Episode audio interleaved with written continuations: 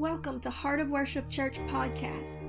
For more podcasts, sermon videos, daily devotions, great new worship music, and more, be sure to download our app by searching Heart of Worship Church in the App Store or Google Play, or visit us online at heart of worship church dot com.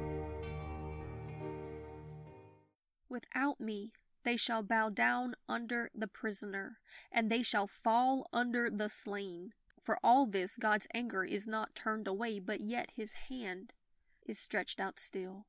In this chapter of Isaiah and the verse before it, we read a description of the depravity that the nation of Israel had fallen into, that they had forsaken the most innocent among them, allowing their children to be sacrificed on the altars of convenience, that they had suppressed the hireling in their wages, that they had allowed perversion in their streets and marketplaces, that even the religious leaders and priests were justifying sin and wickedness, selling men's souls to hell for profit, vainglory, and attention. The prophets had ceased to sound the alarm and the warning and preach holiness. So much wickedness and destruction in the land. The leadership was corrupt and greedy and selfish. And as we go through all of these descriptions of a culture that had fallen into such a desperate state that God himself had to step in and allow their enemies to overtake them, that he might humble them and bring them back into a place, that they might have mercy and compassion in their heart upon the lowly, upon the least of these, because that they themselves had become it. They forgot who their God and their King was, and they served everything but him. And so he removed himself from them. He took the hedge of protection down and allowed the enemy to overtake them, so they could get a taste of what it really was like to serve this evil master that they had chosen for themselves when they became the servants of sin and wickedness, all in a desperate plea that God might save them from the consequences of their own decisions in eternity.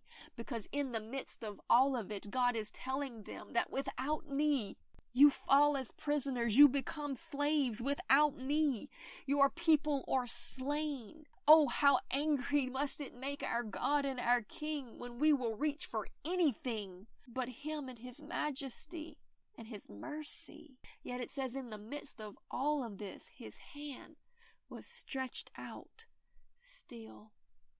He is truly a God of love, mercy, and compassion, who delights in repentance, who desires to bring us back into right standing where he can defend us. Oh, he is our deliverance, but we've got to humble and cry out for it. Because you see, judgment upon sinfulness simply comes when men are allowed to walk out the consequences of their own godless decisions. Yet God's hand is stretched out still in the midst of it, because he delights in mercy and longs for our repentance, that he might save us from it once that we have repented and turned from it, because he cannot in his justice endorse it. Yet when a people repent and cry out to him, he is more than willing and able to take what the enemy meant to harm and turn it to the good, to remove the curses of wickedness and turn it into blessings. This is the lesson of the story of Balaam, the story of Esther, the story of the Israelites in the land of Persia, and so many other stories in Scripture. So never give up hope. Simply turn from your wicked ways and cry out to the one who saves with abundant grace. Call upon his name, whose name literally means salvation, and watch him transform an impossible situation in undeniable, miraculous ways that will inspire others for generations to come. This is how we overcome. Great is the power of repentance. Great in this hour is the need of it, and great is the testimony that will proceed from it. If a people will but bend the knee, believe, and cry out to the King. So what is God's instruction for a nation that is facing judgment?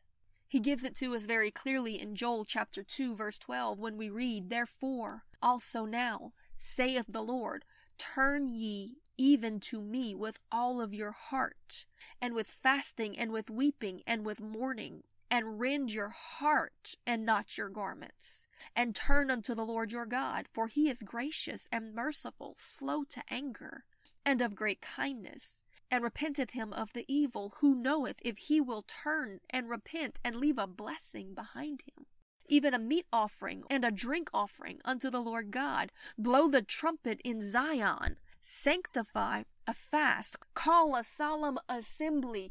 The Lord God Almighty says that when things rise up against your nation and your people, when the consequences of our sin are being made manifest in the land, the proper response is not to hide from it. It's to pray and fast and call a solemn assembly. It's to gather the churches, the remnant, the true believers, and begin to weep and cry out to the king.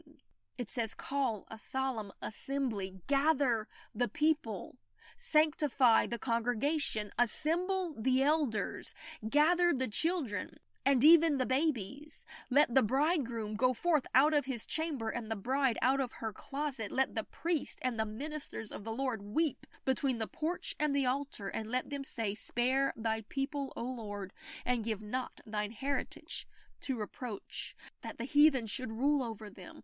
Wherefore should they say among the people, where is their God?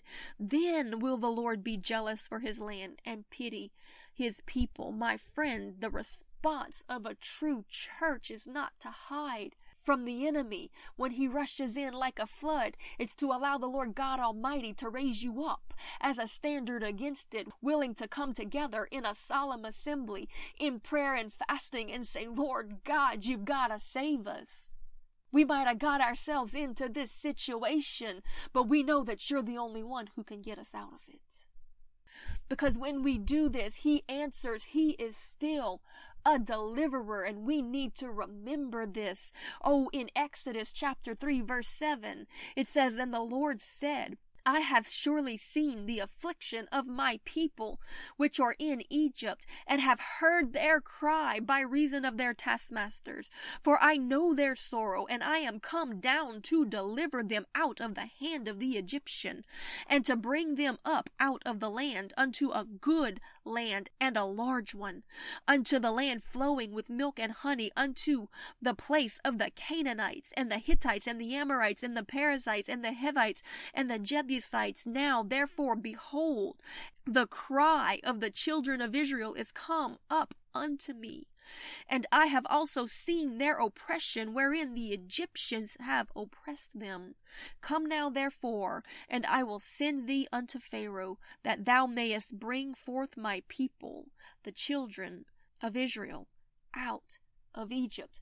God will move in miraculous, miracle-working power when a people are willing to pray and trust him and him only to save. The problem is, is that we trust too much in the works of our own hands and in the instructions and wisdom of men, which are near always in contradiction to the instructions and wisdom of God, because the instructions of man are based in their own wisdom, but the instructions of God are based in faith in he who is our salvation. In Psalms chapter one hundred six, verse forty-two, it says, their enemies also oppressed them, and they were brought into subjection under their hands. Many times did God deliver them, talking about the Israelites. But yet over and over again they provoked him with their counsel. They kept trusting in themselves, their mighty men, their politicians. It says, and because of this they were brought low for their iniquity. Nevertheless, God, he regarded their affliction. Listen, church, this is wisdom. It says, and when he heard their cry, he remembered for them his covenant, and repented according to the multitude of his mercies. And he made them also to be pitied for all those that carried them captive. Save us, O Lord our God, and gather us from among the heathen, to give thanks unto thy holy name, and to triumph in thy praise. Blessed be the Lord God of Israel, from everlasting to everlasting. And let all the people say amen. Praise ye the Lord. Father, we come before you today and we repent of trusting what everybody else has to say and then expecting you to save us, though we continue to disobey, though we have no faith in you. Lord, you give us the answer. You say, come together and pray.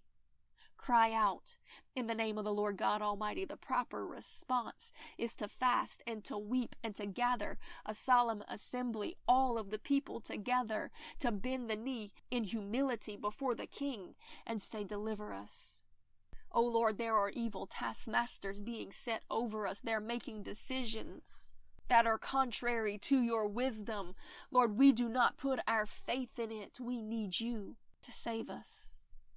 There is nothing too hard for you, God. We truly believe that you are who you are. The Bible says that without faith, it is impossible to please God, because those who come to God must truly believe that he is God. And in believing that, we must encompass that nothing is too hard for him, that nothing is impossible, that he is still a savior and a healer and a deliverer, that he is still our baptizer, our reviver. God, we are praying for you to revive the bride of Jesus Christ, to raise it up, Lord, in power and in might. God, we are praying for you to revive a God-fearing nation, Lord. But we understand that before something can be revived, it's got to first die, Lord. So we thank you that many things have been laid low, that many have been humbled, and that many have beginning to see a need for their King again.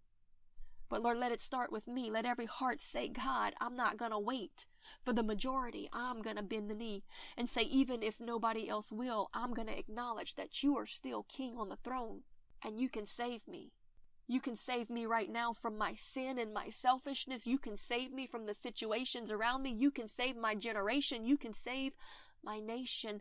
You can raise up a church that is glorious in power and in faith, that will trust what you have to say, even when it conflicts with the wisdom of men. Father, come and bring our deliverance. I love that when we read through these chapters and we see the level of wickedness that was being manifested by the culture of the time, yet God in his mercy was still desiring to deliver. Because though judgments must come for sin, because that the defense of the innocent requires it, it's not who God is. He is, to his core, love, mercy, and forgiveness. And he wants to bring all men into repentance. He wants the family to be able to live in peace. He wants his bride to be purified and to be able to lead the world to him and rightly represent who he truly is, not to be incorporated in with the world system, but to stand as a shining example of how much better he is than it. Father, we pray for wisdom in these last days. We pray for courage and strength to remember that greater is he that is in me than he that is in the world. And if God be for me, who or what can be against me? That there is still a God of power that is waiting in this hour for a people of faith to step out and demonstrate that he truly is greater and able to save. Father, use me. Wash us in your blood. Fill us with your spirit. Use us for your glory. Help us to walk in humility and to remember your great mercies towards us and to extend it towards others, Lord, to walk in love, but to love enough to speak the truth, because it's only the truth that will set men free, that there is a day coming that you are trying to save us from. There is a final judgment, and we don't want to be found bound to sin or the master of it. Father, we thank you that no matter how bad the situation may look, no matter how bad we've messed it up, your hand is reached out still. And I see the image of Peter when he got out of the boat in faith and began to walk towards you, yet he started looking at the storm around him. He began to look at the chaos and the fear. He began to listen to all of those sounds. And in that moment, he began to drown. And I think in our homes, in our lives, and even in our nation, these situations arise. And there's so many voices, so much noise, so many boisterous waves all around us. We get so distracted and we begin to look at it, and fear overtakes us just like Peter. And we began to sink. Oh, but in a moment when he remembered his King, he cried out, Jesus, save me. And it says, and instantly you grabbed him and you pulled him back upon the water, your hand was reached out still. Let us remember the beauty of who you are. But let us also remember that in that encounter, it says you were walking by, and you didn't stop until they cried. He had to ask. So today, God, we do the same. We cry out, Lord, save our nation, Lord. Save our families. Save us. Help us in whatever situation we're encountering right now. Jesus, we need a Savior. God, we need you as King. Father, we repent of thinking we could do it on our own without you. No, Lord, the enemy will overtake us. You are our defense and our protector. Jesus, you are our great deliverer, and we're asking you to come. And today we decree and declare that we truly need you. Thank you for listening to Heart of Worship Church podcast. For more podcasts, sermon videos, daily devotions, great new worship music, and more, be sure to download our app by searching Heart of Worship Church in the App Store or Google Play, or visit us online at heart of worship church dot com.